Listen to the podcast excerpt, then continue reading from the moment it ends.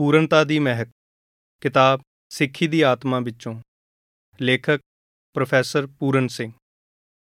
ਜਦੋਂ ਆਰੰਭ ਕਾਲ ਦੇ ਈਸਾਈ ਆਪਣੀ ਸਵੈ ਰੱਖਿਆ ਲਈ ਤੁਰੇ ਜਾਂਦੇ, ਹਵਾ ਵਿੱਚ ਸੂਲੀ ਦਾ ਚਿੰਨ੍ਹ ਆਪਣੇ ਹੱਥਾਂ ਨਾਲ ਹੀ ਬਣਾ ਲੈਂਦੇ, ਉਹ ਉਹਨਾਂ ਦੇ ਪ੍ਰਭਾਵ ਮੰਡਲ ਵਿੱਚ ਦਾਖਲ ਹੋ ਕੇ ਇਸ ਨੂੰ ਭ੍ਰਸ਼ਟ ਕਰਨ ਵਾਲੇ ਦੂਜੇ ਲੋਕਾਂ ਦੇ ਭੂਤਾਂ ਤੋਂ ਭਲੀ ਪ੍ਰਕਾਰ ਜਾਣੂ ਸਨ।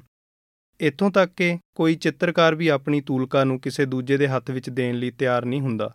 ਇਸੇ ਤਰ੍ਹਾਂ ਇੱਕ ਲੇਖਕ ਆਪਣੀ ਕਲਮ ਨੂੰ ਸਾਂਭ-ਸਾਂਭ ਰੱਖਦਾ ਹੈ। ਐਮਰਸਨ ਤਾਂ ਇੱਥੋਂ ਤੱਕ ਕਹਿੰਦਾ ਹੈ ਕਿ ਉਸ ਦੇ ਕਮਰੇ ਵਿੱਚ ਕੋਈ ਓਪਰੇ ਬੰਦੇ ਜਾਣ ਤਾਂ ਇੱਕ ਸੱਚਾ ਕਲਾਕਾਰ ਉਹਨਾਂ ਤੋਂ ਤੰਗ ਆ ਜਾਂਦਾ ਹੈ।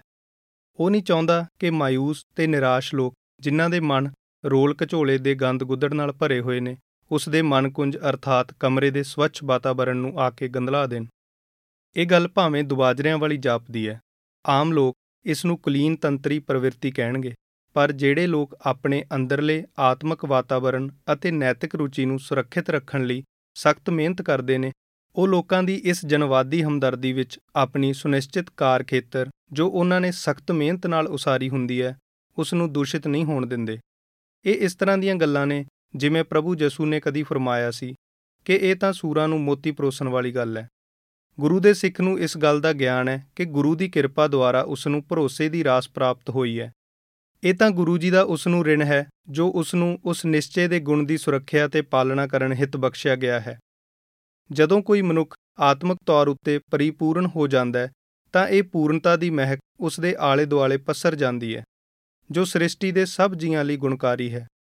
ਉਸ ਸਮੇਂ ਹੀ ਉਸ ਗੁਰਸਿੱਖ ਨੂੰ ਬਾਹਰਲੇ ਸੰਸਾਰ ਵਿੱਚ ਧਰਮ ਪ੍ਰਚਾਰ ਕਰਨ ਹਿਤ ਭੇਜਿਆ ਜਾਂਦਾ ਹੈ, ਤਾਂ ਜੋ ਆਪਣੀ ਆਤਮਿਕ ਸੁੰਦਰਤਾ ਦੀ ਮਹਿਕ ਤੇ ਸ਼ਾਨ ਨੂੰ ਆਲੇ-ਦੁਆਲੇ ਪਸਾਰ ਸਕੇ।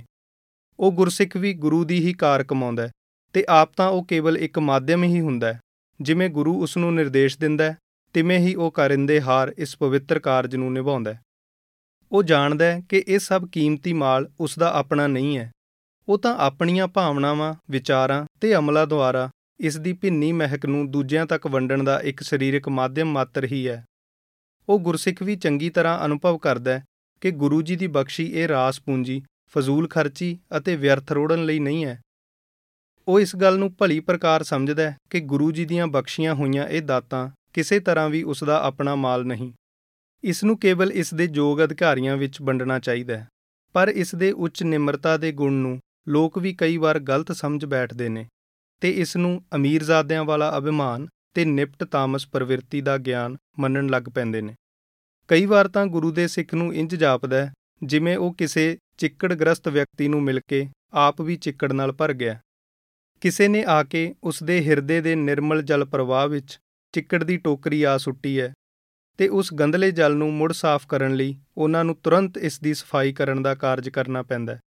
ਇਹ ਤਾਂ ਗੁਰੂ ਦੀ ਚੇਤਨਾ ਦੁਆਰਾ, ਸਿੱਖ ਦੀ ਚੇਤਨਤਾ ਨੂੰ ਆਪਣੀ ਬਖਸ਼ਿਸ਼ ਦੁਆਰਾ ਮੁੜ ਇਸ਼ਨਾਨ ਕਰਾਉਣ ਤੇ ਸਵੱਛ ਕਰਨ ਦੀ ਪ੍ਰਕਿਰਿਆ ਹੁੰਦੀ ਹੈ। ਉਸ ਸਮੇਂ ਮਨੁੱਖਤਾ ਉਸ ਚਸ਼ਮੇ ਦੀ ਨਿਆਈ ਹੈ, ਜਿਸ ਵਿੱਚੋਂ ਪਿੱਛੋਂ ਜਲ ਦਾ ਪ੍ਰਵਾਹ ਉਛਾਲਾ ਮਾਰ ਕੇ ਉਸ ਦੇ ਜਲ ਪ੍ਰਵਾਹ ਨੂੰ ਪਾਰਦਰਸ਼ੀ ਬਣਾ ਦਿੰਦਾ ਹੈ। ਇਹ ਅੰਤਰੀਵ ਜੀਵਨ ਆਪਣੇ ਤੀਖਣ ਸਰੂਪ ਵਿੱਚ ਸਹਜਮਈ ਹੁੰਦਾ ਹੈ ਤੇ ਕਲਾਤਮਕ ਤੇ ਨੈਤਿਕ ਅਰਥਾਂ ਵਿੱਚ ਇਸ ਦੀਆਂ ਲੋੜਾਂ ਸਭ ਕੁਲੀਨ ਪੁਰਸ਼ਾਂ ਵਾਲੀਆਂ ਹੁੰਦੀਆਂ ਨੇ। ਫਿਰ ਵੀ ਉਹ ਨਾਲੋਂ ਨਾਲ ਗੁਰੂ ਦੇ ਪੂਰਨ ਤੌਰ ਉੱਤੇ ਸਮਰਪਿਤ ਅਤੇ ਹੁਕਮ ਵਿੱਚ ਹੁੰਦਾ ਹੈ। ਸਿਮਰਨ ਵਾਲੇ ਪੁਰਸ਼ਾਂ ਦੇ ਅੰਦਰ ਬੜਾ ਸੂਖਮ ਜਿਹਾ ਧਰਮ ਕੰਡਾ ਹੁੰਦਾ ਹੈ, ਜਿਸ ਦੇ ਛਾਬੇ ਬਾਲ ਭਾਰ ਦੇ ਵਾਧੂ ਵਜ਼ਨ ਨਾਲ ਡੋਲ ਜਾਂਦੇ ਨੇ। ਮਨੁੱਖ ਤੇ ਉਹਨਾਂ ਦੇ ਵਿਚਾਰ, ਘਟਨਾਵਾਂ ਤੇ ਉਹਨਾਂ ਦੇ ਪ੍ਰਤੀਕਰਮ, ਆਉਣ ਵਾਲੀਆਂ ਘਟਨਾਵਾਂ ਦੇ ਪਰਛਾਵੇਂ, ਪੁਸਤਕਾਂ, ਇਮਾਰਤਾਂ ਸਭ ਨੂੰ ਆਪਣੇ ਧਰਮ ਕੰਡੇ ਤੇ ਤੋਲਦਾ ਹੈ। ਉਹਨਾਂ ਦਾ ਮੁੱਲ ਪਾਉਂਦਾ ਹੈ। ਜਿਹੜੇ ਵੀ ਮਨੁੱਖ ਅਤੇ ਘਟਨਾਵਾਂ ਉਸ ਦੇ ਸਨਮੁਖ ਵਾਪਰਦੇ ਨੇ, ਉਹਨਾਂ ਦੇ ਭਲੇ ਬੁਰੇ ਪਰਛਾਵਿਆਂ ਨੂੰ ਵੀ ਆਪਣੇ ਅੰਦਰ ਹਾੜ ਲੈਂਦਾ ਹੈ। ਰੱਬ ਹੈ ਆਕਾਸ਼ ਵਿੱਚ ਤੇ ਜੱਗ ਹੱਸ ਖੇਲਦਾ। ਭਰਾ ਭੌਤਿਕ ਰੂਪ ਦਾ ਸਧਾਰਨੀਕਰਨ ਤਾਂ ਹੋ ਸਕਦਾ ਹੈ। ਪਰ ਸਿਮਰਨ ਵਾਲੇ ਸੰਤ ਪੁਰਸ਼ ਦੀ ਧਾਰਨਾ ਇਸ ਤਰ੍ਹਾਂ ਹੁੰਦੀ ਹੈ, ਪ੍ਰਭੂ ਮੇਰੇ ਅੰਦਰ ਹੈ, ਤਾਂ ਜਗਤ ਲਈ ਵੀ ਸਭ ਅੱਛਾ ਹੈ। ਇੱਕੋ ਸਮੇਂ ਝੁੱਲ ਰਹੀ ਪਵਨ ਦੇ ਦੋ ਬੁੱਲੇ ਉਸ ਲਈ ਵੱਖ-ਵੱਖ ਅਰਥ ਰੱਖਦੇ ਨੇ। ਇੱਕ ਉਸ ਨੂੰ ਅਸਹਿ ਕਸ਼ਟ ਦਿੰਦਾ ਹੈ, ਦੂਜਾ ਅਕਹਿ ਆਨੰਦ। ਉਸ ਉੱਤੇ ਹੋਇਆ ਥੋੜਾ ਜਿਹਾ ਹਿੰਸਾ ਦਾ ਵਾਰ ਉਸ ਨੂੰ ਭਲਾ ਪ੍ਰਤੀਤ ਹੁੰਦਾ ਹੈ ਅਤੇ ਦੋ ਜਹਾਨਾਂ ਦੀ ਪਾਤਸ਼ਾਹੀ ਦੀ ਦਾਤ ਉਸ ਨੂੰ ਸ਼ਰਾਪ ਵਾਂਗ ਲੱਗਦੀ ਹੈ। ਜਿਸ ਤਰ੍ਹਾਂ ਪ੍ਰਤਿਭਾਸ਼ਾਲੀ ਪੁਰਸ਼ ਬਾਰੇ ਕਥਨ ਕੀਤਾ ਹੈ ਕਿ ਉਹ ਸਰਬ ਦਾ ਗਿਆਤਾ ਹੁੰਦਾ ਹੈ। ਉਸ ਦੀ ਤੱਕਣੀ ਵਿੱਚ ਕਈ ਰੋਹਾਨੀ ਮੰਡਲ ਚੱਕਰ ਲਾਉਂਦੇ ਨੇ ਤੇ ਉਹ ਆਪਣੀ ਆਤਮਾ ਦੀ ਨਿਰੰਕੁਸ਼ ਸੁਤੰਤਰਤਾ ਉੱਤੇ ਰਸ਼ਕ ਕਰਦਾ ਹੈ।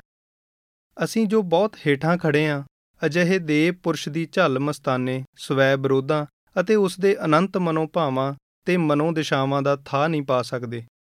ਕਈ ਵਾਰ ਤਾਂ ਉਹ ਮਰ ਚੁੱਕੇ ਲੋਕਾਂ ਨਾਲ ਗੱਲਾਂ ਕਰ ਰਿਹਾ ਹੁੰਦਾ ਹੈ। ਸਾਨੂੰ ਇਸ ਗੱਲ ਦੀ ਸਮਝ ਨਹੀਂ ਪੈਂਦੀ ਤੇ ਅਸੀਂ ਉਸ ਕੋਲੋਂ ਲੰਘ ਜਾਂਦੇ ਹਾਂ। ਉਸ ਨੂੰ ਅਸੰਤੁਲਿਤ ਸਮਝ ਲੈਂਦੇ ਹਾਂ। ਕਿਸੇ ਹੋਰ ਸਮੇਂ ਉਹ ਉਹਨਾਂ ਵਿਅਕਤੀਆਂ ਬਾਰੇ ਚਿਤਵਨ ਕਰ ਰਿਹਾ ਹੁੰਦਾ ਹੈ, ਜਿਨ੍ਹਾਂ ਨੇ ਹਾਲੀ ਜਨਮ ਧਾਰਨਾ ਹੈ, ਤਾਂ ਵੀ ਅਸੀਂ ਉਸ ਨੂੰ ਲੱਖ ਨਹੀਂ ਸਕਦੇ। ਜਦੋਂ ਉਹ ਪਰਬਤ ਜਿੱਡੇ ਉੱਚੇ ਪ੍ਰਾਚੀਨ ਪ੍ਰਬੰਧ ਸਿਰ ਫੋੜਨ ਲਈ ਤੇ ਉਸ ਦੀ ਥਾਂ ਨਵੇਂ ਨੂੰ ਸਥਾਪਿਤ ਕਰਨ ਲਈ ਉਸ ਦੀਆਂ ਚੋਟੀਆਂ ਨੂੰ ਆਪਣੇ ਪੈਰਾਂ ਹੇਠ ਮਧੋਲਦਾ ਤਾਂ ਵੀ ਅਸੀਂ ਉਸ ਦੇ ਰਹੱਸ ਨੂੰ ਨਹੀਂ ਜਾਣ ਸਕਦੇ। ਉਸ ਨੂੰ ਵੀ ਅਸੀਂ ਇਸ ਤਰ੍ਹਾਂ ਸਮਝ ਲੈਂਦੇ ਹਾਂ ਜਿਵੇਂ ਉਹ ਵੀ ਦੂਜੇ ਯੋਧੇ ਨਾਇਕਾਂ ਸਮਾਨ ਆਪਣੀ ਤਲਵਾਰ ਸੂਤ ਕੇ ਸੰਸਾਰ ਦੇ ਜੰਗੀ ਅਖਾੜੇ ਵਿੱਚ ਉਤਰ ਆਇਆ। ਅਸੀਂ ਉਸ ਦੀ ਸ਼ਕਤੀ ਤੇ ਕਮਜ਼ੋਰੀ ਦੋਹਾਂ ਨੂੰ ਗਲਤ ਸਮਝ ਬੈਠਦੇ ਹਾਂ, ਕਿਉਂਕਿ ਉਸ ਦੀ ਹੋਣੀ ਵਿੱਚ ਵੀ ਸਾਡੇ ਵਰਗੇ ਸਾਰੇ ਔਗਣ ਮੌਜੂਦ ਹੁੰਦੇ ਨੇ। ਹਾਲਾਂਕਿ ਉਸ ਨੂੰ ਅਕਾਲ ਪੁਰਖ ਵੱਲੋਂ ਸਾਡੇ ਸੰਸਾਰ ਅੰਦਰ ਤੇ ਸਾਡੇ 'ਚ ਵਿਚਰ ਕੇ ਕੁਝ ਨਿਸ਼ਚਿਤ ਕੀਤੇ ਗਏ ਕਾਰਜ ਸਿਰੇ ਚਾੜਨ ਲਈ ਭੇਜਿਆ ਜਾਂਦਾ ਹੈ। ਅਸੀਂ ਉਸ ਨੂੰ ਬੰਦੀ ਬਣਾ ਲੈਂਦੇ ਹਾਂ, ਉਸ ਨੂੰ ਤਸੀਹੇ ਦਿੰਦੇ ਹਾਂ ਤੇ ਆਪਣੇ ਪ੍ਰੇਮ ਤੇ ਨਫ਼ਰਤ ਦੋਹਾਂ ਰਾਹੀਂ ਉਸ ਨੂੰ ਸੂਲੀ ਉੱਤੇ ਚੜਨ ਲਈ ਮਜਬੂਰ ਕਰਦੇ ਹਾਂ, ਕਿਉਂਕਿ ਅਸੀਂ ਉਸ ਦੇ ਭੇਦ ਨੂੰ ਨਹੀਂ ਪਾ ਸਕਦੇ।